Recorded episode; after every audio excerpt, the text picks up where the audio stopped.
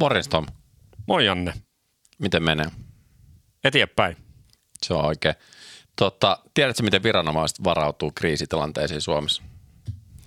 En tiedä ja itse asiassa jos miettii, että nykyisellään sairaanhoito tai noi, noi palvelut ei välttämättä ole ihan niin kuin tikissä ei välttämättä saman tien pääse ensiapuun tai päivystykseen siis, niin mitä sitten, jos on tilanne päällä? Näinpä.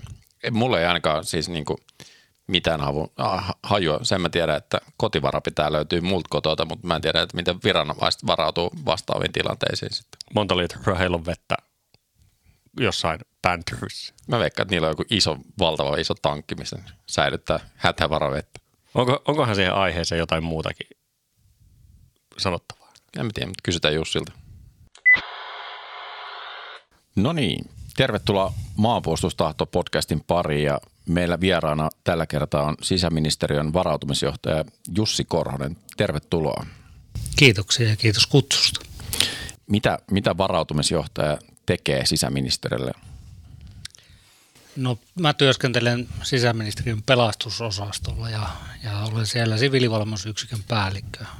Tälle varsinaisesti tehtävän kuvassa ainakin on tainnut aikaisemmin lukea, että yksikön johtaminen ja yksikön johtaminen tehtäväalueelle, johon kuuluu sekä pelastustoimen varautumisen kysymyksiä, väestön suojelua, alueellisen varautumisen asioita ja huoltovarmuusasioita, sikäli, mikäli ne tähän meidän muuhun tehtäväalueeseen liittyy.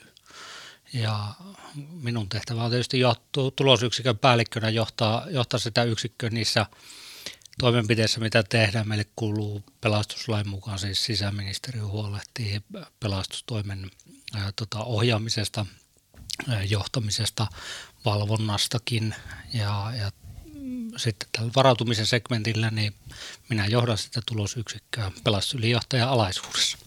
Mitä maanpuolustustahto merkitsee sinulle? No henkilökohtaisesti ihan jos lähdetään, niin tota, olen reservin kapteeni ja, ja tota, on myös tätä vapaaehtoisen maanpuolustuksen harrastuneisuutta ollut, miksei myös sitten ihan tuolla puolustusvoimien puolellakin ja, ja tota, maanpuolustustahto on kuulunut ainakin aikuisiällä koko ajan vahvasti tähän, tähän omaan arvomaailmaan ja tota, merkitsee paljon. Teemme omalla, siis jos työn kannalta katsoo, niin, niin tietysti oman yksikköni ja oman vastuualueeni näkökulmasta on kyse kokonaismaanpuolustuksen tai kokonaisturvallisuuden yhdestä merkittävästä osasta, jonka tarkoituksena on suojata siviiliväestöä. Toki sitä tekee sotilaallisen maanpuolustuksen vastuutahot myöskin, mutta meillä ne keinot on vähän toisenlaisia. Ja huolehtii siitä, että, että, myös pelastustoimella on toimintakykyä erilaisissa häiriötilanteissa ja poikkeusolojen tilanteissa. Näkyy siis vahvasti vahvasti sekä työ- että yksityisajattelun kautta. Minkälaisiin poikkeusolojen tilanteisiin pelastustoimi sitten varautuu Suomessa? Lähtökohtaisesti pelastustoimi varautuu kaikkeen. Tota, ihan samalla tavoin kuin mikä tahansa muukin organisaatio. Se lähtökohta tietysti on se, että, että tunnistetaan ne kaikki mahdolliset riskit. Meillä on alueelliset riskiarviot, valta, kansallinen riskiarvio, pelastustoimi tekee omaa riskianalyysiään nimenomaan tällaisista onnettomuusriskeistä. Ja huomioidaan siinä toiminnassa sekä kansalliset että alueelliset paikalliset riskit. Pelastustoimen niin perustehtävä tietysti on ennen kaikkea tällaisiin onne, äkillisiin onnettomuuksiin ja, ja vaaratilanteisiin reagointi ja niissä toiminta.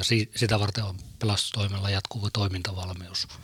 Ja, ja ne tietysti siellä kärjessä, mutta pelastustoimi, niin kuin sanoin, niin, niin varautuu kaikkeen ja, ja tota, auttaa tarvittaessa pelastustoiminnan keinoin ja huolehtii niistä väestösuojaamisen tehtävistä, joita, joita sille kuuluu kaikissa oloissa.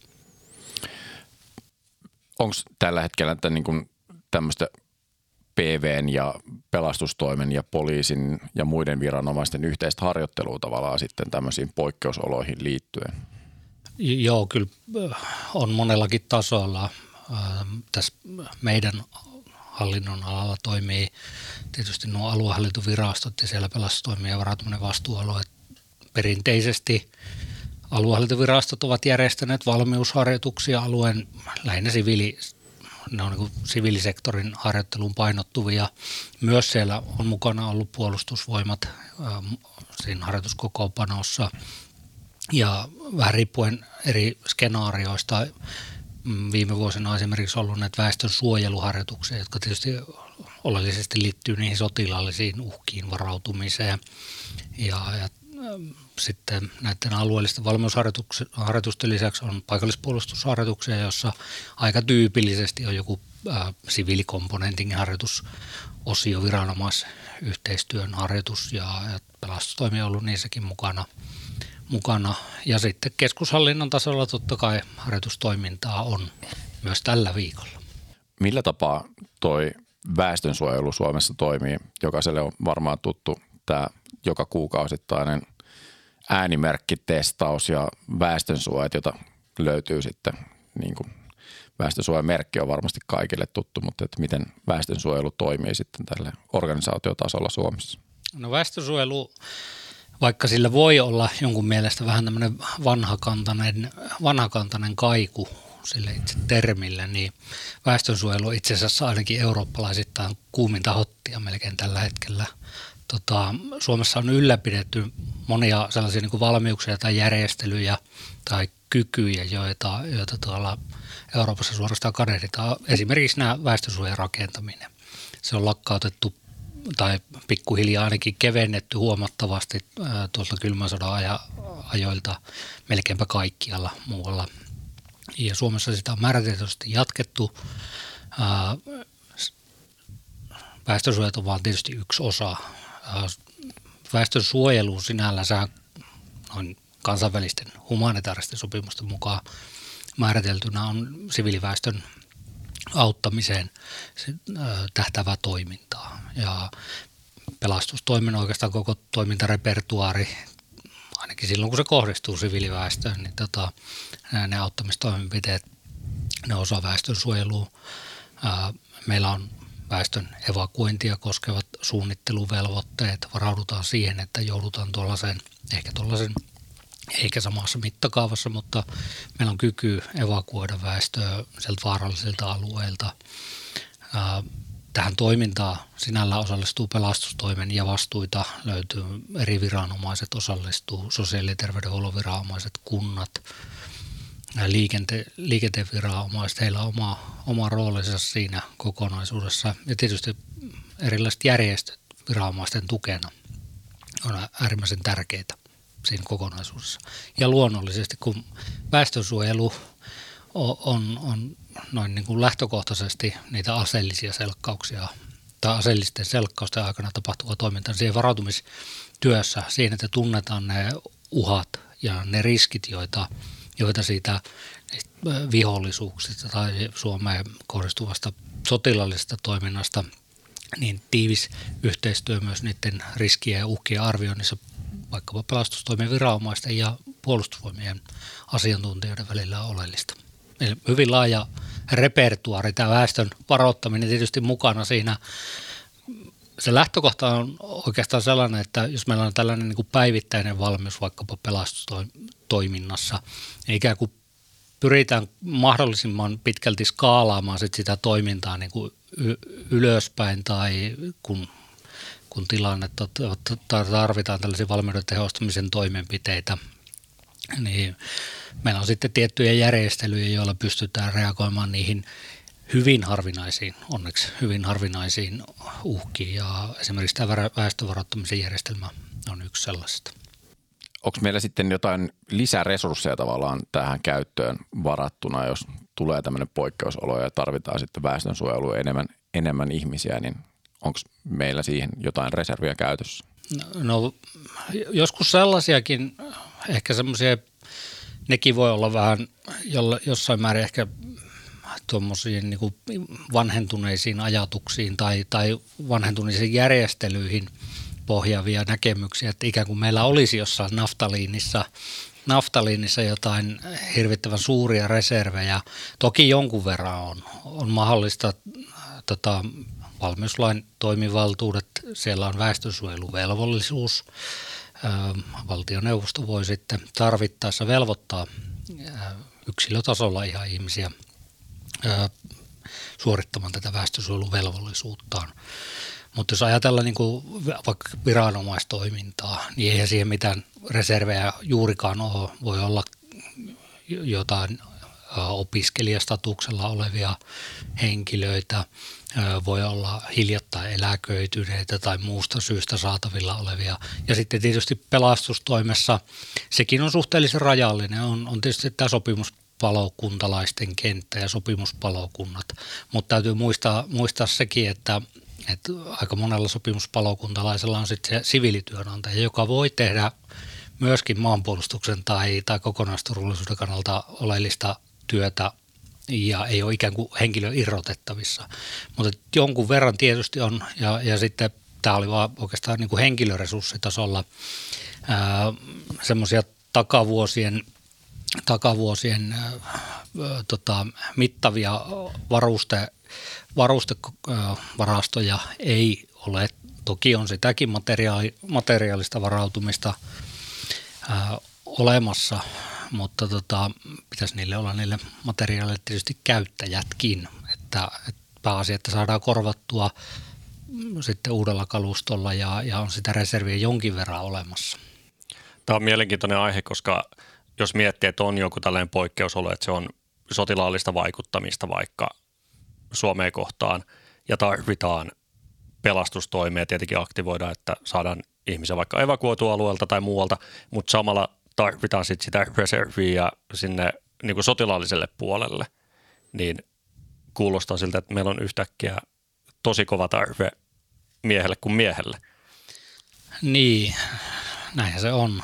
Hyvistä henkilöistä on, on aina kova kysyntä. Tota, no, pelastustoimi tietysti noin pääsääntöiset valtaosa henkilöstöstä mukaan luettuna sopimuspalokuntien väki on, on vapattu ja ei, ei kaikki suinkaan. Tietysti se on hieman haasteellinenkin, haasteellinenkin tilanne, ei yksin pelastustoimen näkökulmasta, että niitä parhaita voimia sitten revitään rivistä tilanteessa, jossa tehtävien määrä mitä todennäköisemmin kasvaa. Ja ne tehtävät voi olla aika vaativiakin. Tota, ei siihen varmaan mitään poppaskonstia sinällä ole, ole olemassa. Se on sitten tehtäviä asettamista tärkeysjärjestykseen ja, ja sillä mennään, mikä on kiireellisintä ja, ja merkittävintä, niin hoidetaan ensimmäisenä ja sen jälkeen hoidetaan ne vähemmän kiireelliset. Toi oli yksi, yksi asia, mistä meidän pitikin kysyä, että tavallaan, että jos ollaan siinä tilanteessa, että on valmiuslainsäädäntöä tai sotatilalaki otettu käyttöön, niin muuttuuko tavallaan priorisointi sitten pelastustoimessa, kun tavallaan käytettävät resurssit ja tilanne, tilanne muuttuu, niin muuttuuko tavallaan sitten palvelutaso niin sanotusti siitä, että kuinka nopeasti voi palokunta odottaa paikalle tai se, että miten, miten priorisoidaan eri, eri tehtäväluokkia? Joo, tietysti tota, pelastuslaki tai lainsäädäntökin lähtee siitä, että palvelutasoa määritettäessä on otettava huomioon toiminta poikkeusoloissa.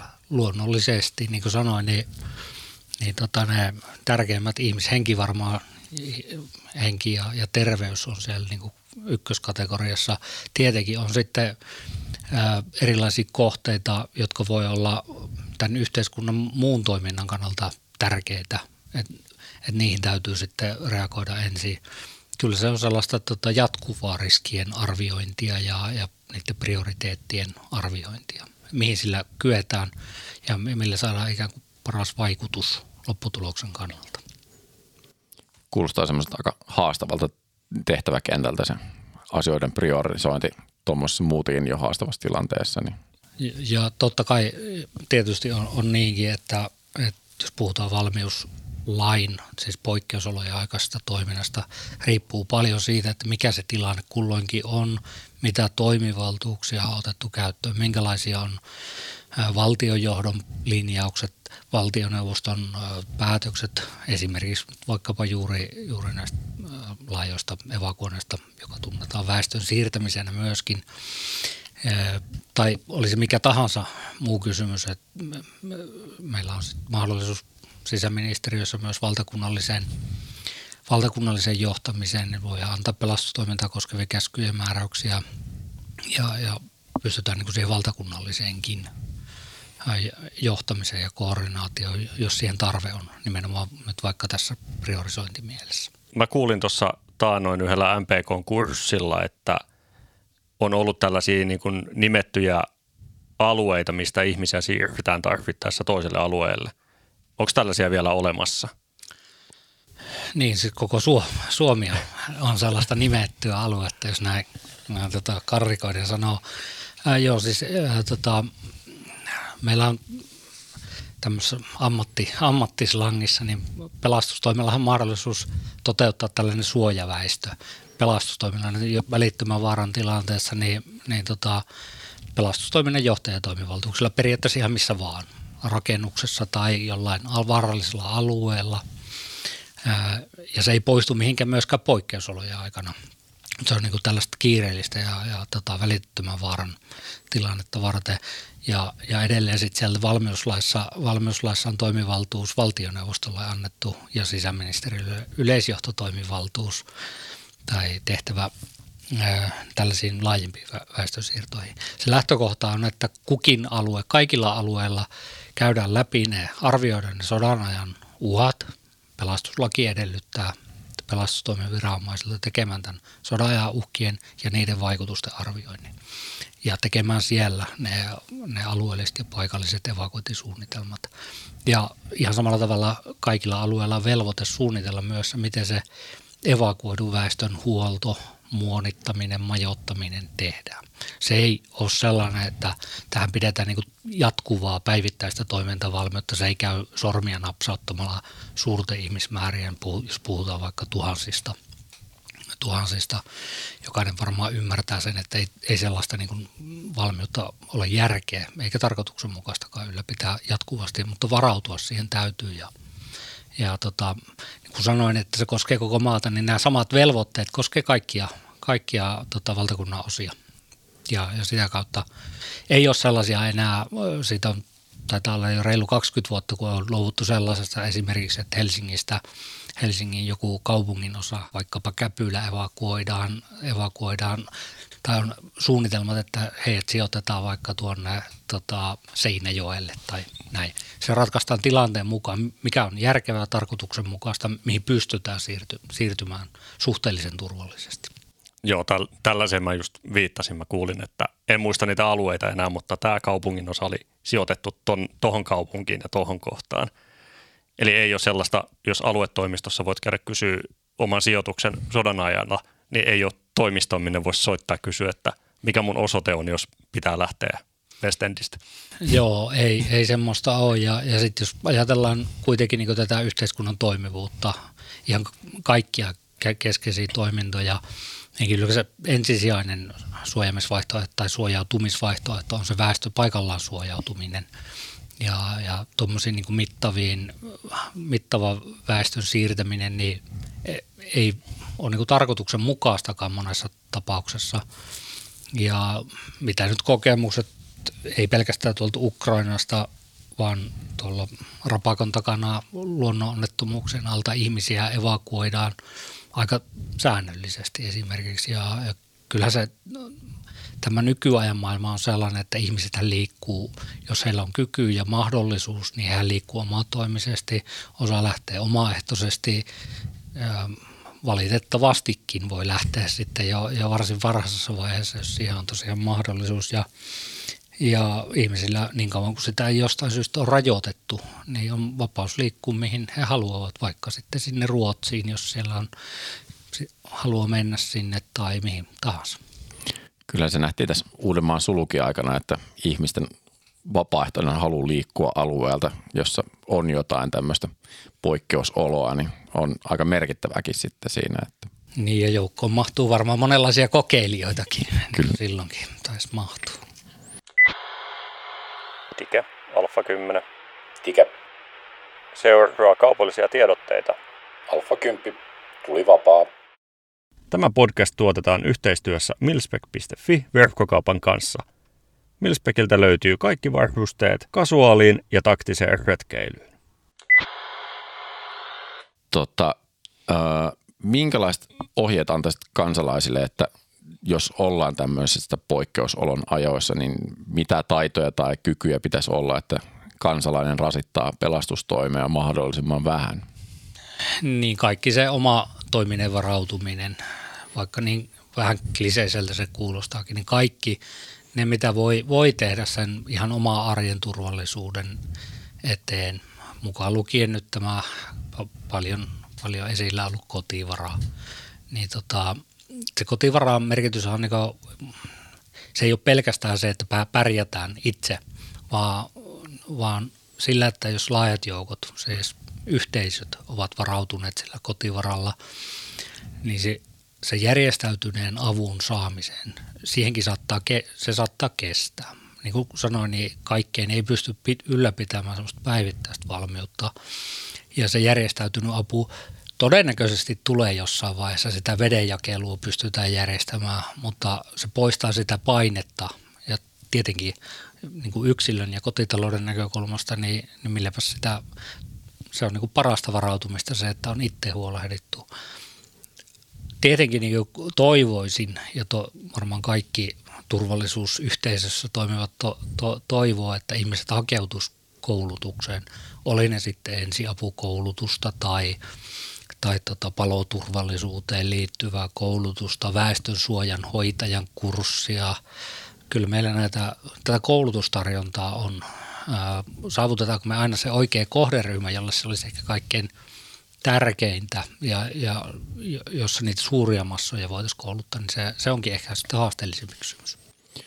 Toi, on, toi kotivara-asia on semmoinen mielenkiintoinen siitä, että ehkä tälleen kun on tottunut maksamaan kortilla tai kännykällä tai sovelluksella asioita hyvin helposti, niin unohtuu, että niin, yksin, niin yksinkertainenkin asia kuin laaja sähkökatko, niin pysäyttää aika totaalisesti tämän nykyyhteiskunnan. Ja jos on ajatellut, että sitten siinä hädän hetkellä menee sieltä kaupasta ostamaan sitä ruokaa tai vettä tai vesiastiaa, niin ei monesta paikassa on ovi säpissä, koska sähköllä sähköllä kaikki lähtökohtaisesti toimii, toimii tässä yhteiskunnassa.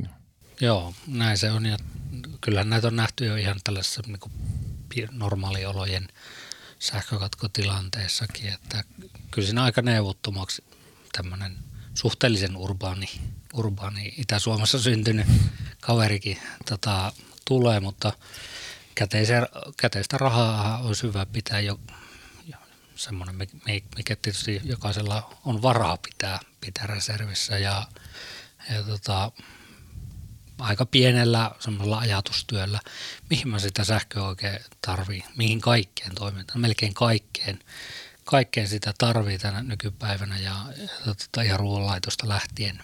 Ja, ja kyllä se meidän sähköriippuvuus osi myös tietysti tämä tietoverkkojen toimivuus, varsinkin sitten kun puhutaan palveluista tai järjestelmistä, niin melkein kaikki, kaikki lopettaa toimintansa, paitsi hyvin manuaaliset sotakoneet ja, ja ehkä sitten tota, tota, paloauto, mutta siinäkin tarvitaan johtamistoiminnassa muun muassa aika runsaasti sähköä. Ja tämähän on niin kuin pelastustoimen osalta, kun se tiedottaminen on isossa osassa, sit jos pitää tehdä jotain väestön suojaus toimia, niin se nettiradio tai televisiokaan ei välttämättä toimi. Et siinä mielessä se batteriradio voisi oikeasti olla ihan hyvä, hyvä vaihtoehto olla kaapissa. Joo, kyllä. Kyllä se batteriradio ja tätä nykyään ei taida enää kännyköissä, vaikka kännykkääkin saisi virtaa, niin ei taida, taida tuommoista radioviritintä kovin monessa enää olla, joka takavuosina oli aika monessa puhelimessa, että kyllä batteriradio on äärimmäisen hyvä väline. Puhuttiin aikaisemmin tuossa vähän tuosta VPK-toiminnasta tai sopimuspalokuntatoiminnasta, niin joka vastaa pinta-alallisesti valtaosasta Suomea, väestöllisesti vähemmästä osasta, mutta pinta-alallisesti suuresta osasta, niin muuttuuko VPK-toiminnassa poikkeusoloissa joku asia? No joo, jos, jos niin oikein tarkkoja ollaan, niin varsinaisesti siis hyvinvointialueet vuoden alusta ovat siinä järjestämisvastuussa. Ja, ja käyttää siinä palvelutuotannossa, heillä on oma palvelutuotanto, pelastuslaitos ja siellä voi käyttää sitten näitä sopimuspalokuntia, joita on hyvin monen erilaisia. Ää, ja, ja, tota, ja siellä hälytysosastoissa on tietysti tota, ää, väkeä ihan samalla tavalla normaalioloissa ja poikkeusoloissa, niin noin lähtökohtaisesti tietysti kaikki ne tehtävät, mitä normaalioloissa tehdään myös, myös poikkeusoloissa, sama, samat suorituskyvyt ikään kuin on. No sitten niin kuin sanottua, niin, niin tuossa esimerkiksi nyt vaikka tuommoisessa väestön siir- siirtämisessä, niin kyllähän siellä tarvitaan niitä käsiä ja, ja jo siinä tavoitetaan ihmiset, riippuu tietysti vahvasti siitä tilanteesta, toimiko meillä tiedon välitys, mitkä kanavat toimii ja, ja minkälaisia, minkälaisista operaatioista puhutaan. luonteeltaan ne tehtävät voi, vaikka ihan tuommoinen tota, pelastustoiminnan tehtävä, ajatellaan nyt, ei tarvitse kun katsoo noita uutiskuvia tuolta, tuolta Ukrainasta, erilaiset sortuma-onnettomuudet, ihan puhtaasti asevaikutuksesta johtuvat, johtuvat tulipalot ja, ja sitten sellainen räjähtämättömiä ammuksia. Et kyllähän se niin kuin luonteeltaan muuttuu ne tehtävät. Perustehtävä sinällä voi olla kuulua siihen normaaliin repertuariin, mutta itse ainakin arvioisin niin, että, että niiden, niiden normaalien tehtävien lisäksi tulee sitten, sitten niitä tota, vähän, Suomessa vähän harvinaisempia tehtävätyyppejä. Ja ainakin sillä tavoin. Ja, ja sitten tietysti se on vähän jossain määrin kysymysmerkki, kysymysmerkki se, että että tämmöisessä la, laajassa valtakunnallisessa, varsinkin jos se kestää pitkään, että mitä sille henkilöresurssille sitten loppuviimein kävisi, vaikkapa sillä sopimuspalokuntakentässä. En tunne, eikä varmaan kukaan tunne niin tarkasti heidän taustojaan, siis näin niin kuin kokonaisuutena, että kuinka moni heistä työskentelee esimerkiksi sellaisessa toiminnossa, jossa kävisi ikään kuin samalla tavalla, että, että kysyntä kasvaa sen yrityksen tai, tai tota, muun toimijan toiminnalle tai tuotteille, jota silloin poikkeusolojen tilanteessa. Se on pikkasen semmoinen kysymysmerkki, mutta niinhän se on kysymysmerkki osittain varmaan myös tuolle, tuolle tuota, puolustusvoimille. Toi Ukrainan sota on tässä muutaman kerran noussut esiin, esiin keskustelussa, niin onko sieltä otettu jotain oppeja tavallaan meidän omaan toimintaan varautumiseen sitten?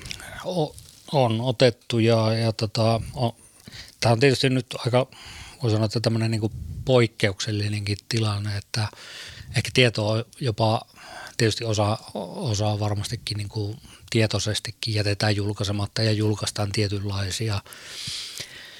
Mutta noin lähtökohtaisesti, niin kyllä meillä aika, siis suunnitteluperusteet tai se suunnittelun lähtökohdat on ja varautumisen lähtökohdat on ollut aika lailla oikeanlaisia kuitenkin – on varmastikin sellaisia, joita ei, ehkä ne on tunnistettu, mutta ei ole syystä tai toisesta, ehkä enemmänkin tällaisesta, meillä ei ollut niin kapasiteettia vaikkapa kouluttaa juuri, juuri tällaiseen, sanotaan nyt vaikka räjähtämättömien ammusten kanssa työskentelyyn. Nämä on tämmöisiä työturvallisuuskysymyksiä, ehkä myöskin ihan sitten pelastusteknisiä, taktisia asioita – ja, ja tota, osittain, osa näistä tietysti on tullut, tullut ihan meidän ministeriön, ministeriön tehtävärepertuariin ja hoidetaan tälläkin hetkellä tätä siviilipuolen materiaaliapua tuonne Ukrainan suuntaan, niin kyllä sieltä selkeästi tietysti on nähtävissä niitä, että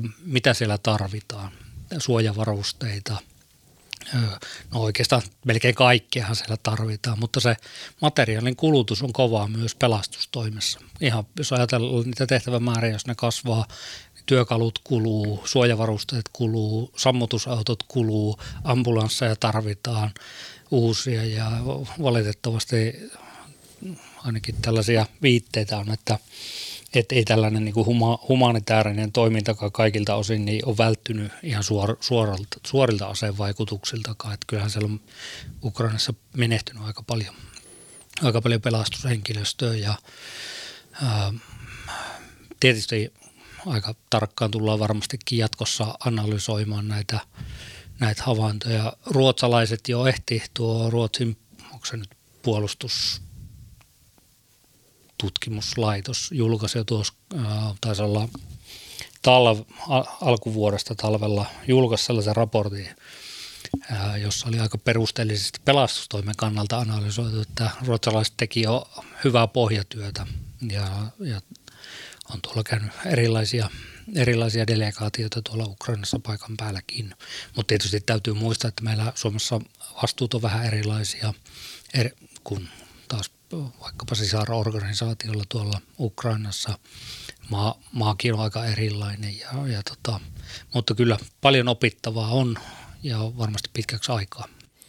Kyllä kun niitä videoita ja kuvia katsoo Ukrainasta, niin ymmärtää hyvin, että miksi se on niin vaativaa kuluttavaa sille kalustolle ja varmaan myös miehistöllekin se työ, kun katsoo minkälaisissa maastoissa olosuhteissa sillä joudutaan pelastustoimintaa operoimaan, niin se on myös sillekin kalustolla äärimmäisen rasittavaa. On hen- ja henkilöstölle fyysisesti, mutta varmasti myös henkisesti äärimmäisen kuormittava toimintaympäristö ja, ja tota, mm, niin, kaikin puolin. Ei varmaan kukaan sellaista toivo missään tapauksessa ja, ja tota, aina parempi, jos sellainen pystytään välttämään. Että kyllä siinä mm, mitataan sitten suorituskyky niin moneltakin osin. Tälle kun ajattelee maanpuolustusnäkökulmasta, niin näetkö sen hyvänä asiana, että myös ammatti pelastajat Suomessa sekä vapaa, niin tämmöistä sopimuspalokuntalaista on käynyt asevelvollisuuden läpi, niin onko siitä hyötyä siinä tehtäväkentässä? No tota, ei välttämättä kaikki ole käynyt. Mutta tota, tämä oli esimerkiksi yksi havainto siitä, se ei ole tietysti tae se, se tota, asepalveluksen suorittaminen siitä, että välttämättä ymmärtäisi niitä sodan realiteetteja ja sitä, sitä tota, toimintaympäristön muutosta. Että minkälainen se oikeasti se siellä sodan keskellä tai niiden vaikutusten, vaikutusten keskellä toimiminen on, mutta se, siinä ruotsalaisten raportissa tämä oli yksi esiin tuotu asia, että, että tulisi kehittää pelastushenkilöstön tai se ainakin parantaa sitä, sitä tota, tai on sellainen kehitettävä elementti se, että ymmärretään, minkälaista se sodan käynti on ja, ja minkälainen se taistelukentän jäljet sitten on. Ja tota, ehkä siinä mielessä niin tällä suomalaisella tota, asevelvollisuusjärjestelmällä on piirun verran, piirun verran niin kuin etumatkaa Ruotsiin. Et meillä kuitenkin on aika iso osa tota, pelastustoimen henkilöstöstä, olkoon ammattihenkilöstöä tai sopimuspalokuntalaisia, niin on, on ainakin jonkunlainen kuva siitä, mitä se sitten voisi olla. Silloin tosi iso psykologinen vaikutus, että on edes ajateltu tai käyty läpi jossain, jossain määrin sitä, että mihin saatetaan joutua, kun se, että heitetään täysin niin kuin syvään päätyyn puoliksi romahtaneeseen taloon ja sieltä pitäisi pelastaa ihmisiä – jos se ajatusleikki on edes tehty etukäteen, niin siihen on heti paljon paremmat valmiudet toimia. Joo, näin se on. Ja tietysti pelastustoimen henkilöstö harjaantuu sellaiseen pienessä mittakaavassa tuhoa, tulipaloja ja tota, tämän, tämän tyyppistä, mutta kyllähän se tietysti se totaalisuus ja, ja, ja sen tyyppinen ja pitkäkestoisuus on, on niin tuommoisen aseellisen selkkauksen ominaispiirteitä, joita on aika vaikea simuloida millään tavalla, että et tota, ihan samalla tavalla taas voi katsoa tuonne sotilaallisen puolustuksen suuntaan, että kyllä varmaan sielläkin moni voi yllättyä sitä ammatikseen tekevä ja, ja joutuu uudenlaisen tai joutuu ajattelemaan asioita vähän uudella tavalla. Toki niitä kokemuksia tietysti vaikka – pelastustoimessa, niin kuin tuolla, tuo, tuolla muillakin sektoreilla, niin on tuolla kyllähän meillä niin kuin kansainvälisissä operaatioissa on ei välttämättä ihan tällaisissa aseellisissa, aseellisissa konflikteissa suoraan, mutta erilaisilla kriisialueilla, vaikkapa Turkin, Syyrian maanjäristysalueella, jossa ne tuhot on myöskin mittavia ja, ja vaikutukset on pitkäkestoisia. On ollut tämän, tänä keväänäkin ammattilaisia ja, ja kyllä sitä kokemusta niin sieltä voi tietysti hakea ja ammentaa tänne Suomeenkin. jos seuraavaksi otetaan tämmöinen pieni skenaario, että mitä, mitä ehkä tapahtuisi, niin jos kuvataan tilannetta sitä, että Suomi on ollut jo jonkin aikaa poliittisen ja sotilaallisen vaikutuksen alla ja maassa on otettu valmiuslaki käyttöön, eletään tämmöistä harmaata vaihetta, niin minkälaisia toimia tällainen tilanne voisi tuoda sitten pelastustoimelle? No tota, tuossakin aika paljon variaatiota ihan tässä niin omassa, omassa ajattelussa on se, että meillä on todettu poikkeusolot. No millä perusteella se tuossa olisi todettu, niin tota, sekin jää vähän epäselväksi. O- oletan, että eletään tosiaan tämmöistä harmata vaihetta, että varsinaisia sotatoimia ei ole. No varmastikin se aiheuttaa sen, että tuommoista koulutus nimenomaan juuri tähän väestön suojelullisiin, niitä lisät, sitä lisättäisiin sitä koulutusta, käytössä niitä toimintamalleja läpi, joitain valmiuksia tai järjestelyjä jo ehkä aktivoitaisiin tai ainakin herkisteltäisiin niitä. Voisin kuvitella, että tuollaisessa, jos lähestyttäisiin tällaista, tällaista tai oltaisiin semmoisessa laaja-alaisen vaikuttamisen tilanteessa, lähestyttäisiin ikään kuin tällaista ehkä aseellistakin konfliktia, niin erilaiset tota, ihan fyysisen maailman tapahtumat täällä saattaisi lisääntyä. Ehkä siitä, sitä olisi hyvä, tai voi, voi olla niin, näin, että tehtävät, puhutaanko tuholaista tai sabotaasityöstä tai ihan mistä tahansa, tahansa fyysisessä maailmassa, jossa se pelastustoimi on sitten toimijana myöskin, ne varmasti lisääntyisi kaikki puolin. Sitten tietysti pelastustoimella oma roolinsa tällaisena tota, turvallisuusviestijänä väestölle omatoimiseen varautumiseen. Varmaan niitä viestintäresursseja pistettäisiin siinä tilanteessa. Herkisteltäisiin väestönsuojajärjestelmäkin, vähän riippuu tietysti skenaariosta, missä vaiheessa se on järkevää ruveta, ruveta kansalaisia siihen ikään kuin valmistamaan, että niitäkin saatetaan joutua käyttämään. Ja, ja ehkä tuosta se varmaankin lähtisi, lähtisi itse tietysti sellainenkin ei, ei se poissuljettua tällainen niin kuin hyvin nopea tilannekehitys, mutta kyllä tietysti meillä, meillä ei sellaista niin kuin varsinkaan näin sotilaallisiin uhkiin liittyvää ennakkovaroitusjärjestelmää omaa ole. Nojataan paljon siihen tietoon, mitä, mitä sitten valtion johdolle saataisiin ja, ja tota, ministeriöihin tuolta – muilta viranomaisilta, mutta itse uskon siihen, että joka tapauksessa semmoinen äh, jossain määrin, ei, ei välttämättä hidas, mutta sellainen äh, tilanne kehittyminen, niin tota, siinä niitä valmiuksia nostetaan vähän sen mukaan tietysti, että mikä, mikä se varsinainen toimintaympäristö, mihin se odotetaan ihan lähiaikoina muuttuvan. Ja, ja sillä tavalla pikkuhiljaa kohotetaan sitä valmiutta ja, ja tota, semmoista herkistelyä, viestintää ja ehkä harjoitustoimintaakin varmasti lisättäisiin joka tapauksessa, jota lisättäisiin varmaan kaikilla hallinnonaloilla ja tässä viranomaisyhteistyön kysymykset niissä usein on sitten esillä.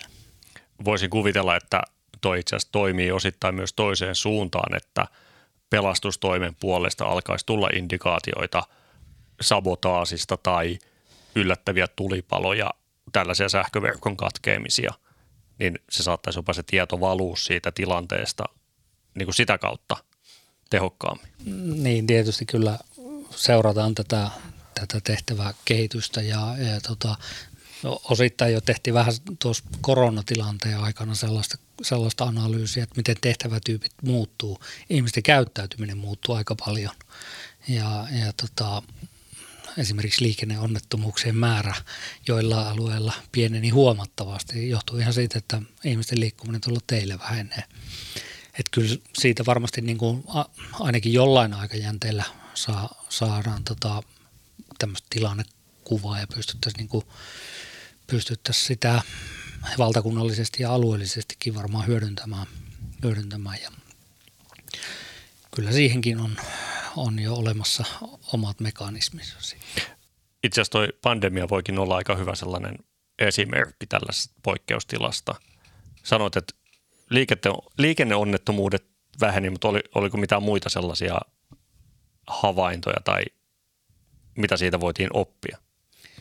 En nyt kerrannut tuossa, siitä alkaa olla jo niin pitkä, pitkä aika, se ainakin, ainakin tuntuu, että siitä ei ole kohtuu pitkä aika, mutta tota, niin siis ei ihan siis ehkä yleisenä oppina, vaan se, että kyllähän tota, niin kuin poikkeusolojen tilannetta, tuommoista, että valmiuslaki otetaan käyttöön ja ruvetaan niitä toimivaltuuksia soveltamaan, niin kyllä se aika monesta tuntui hyvinkin, hyvinkin tota, kaukaiselta asialta.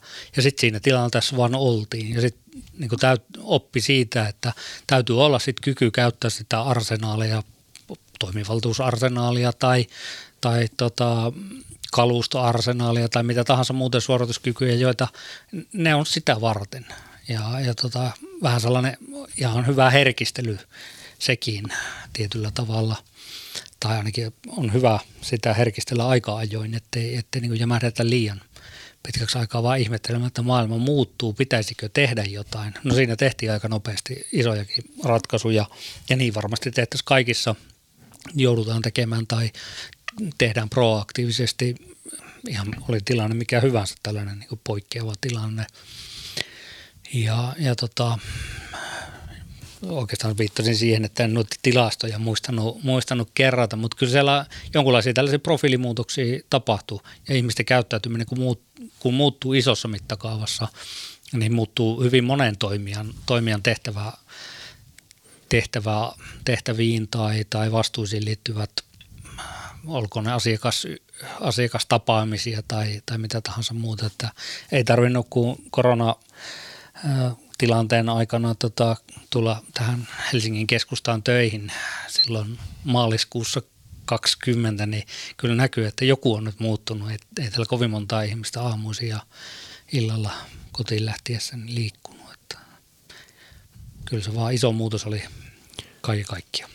Kyllä toi varmasti, kun jouduttiin koeponnistamaan ihan käytännössä tämä meidän valmiuslakijärjestelmä, niin muuttaa koko yhteiskuntaa silleen, että myös, myös tavallaan pelastustoimi on omalta osaltaan valmiimpi, sit jos joskus tulevaisuudessa joudutaan siihen tilanteeseen, että valmiuslakia tai muuta lainsäädäntöä joudutaan ottaa käyttöön, niin kun se on jo kertaalleen tehty, niin sitten tavallaan valmius siihen on eri tasolla kuin sitten, että jos se olisi aivan ensimmäinen kerta.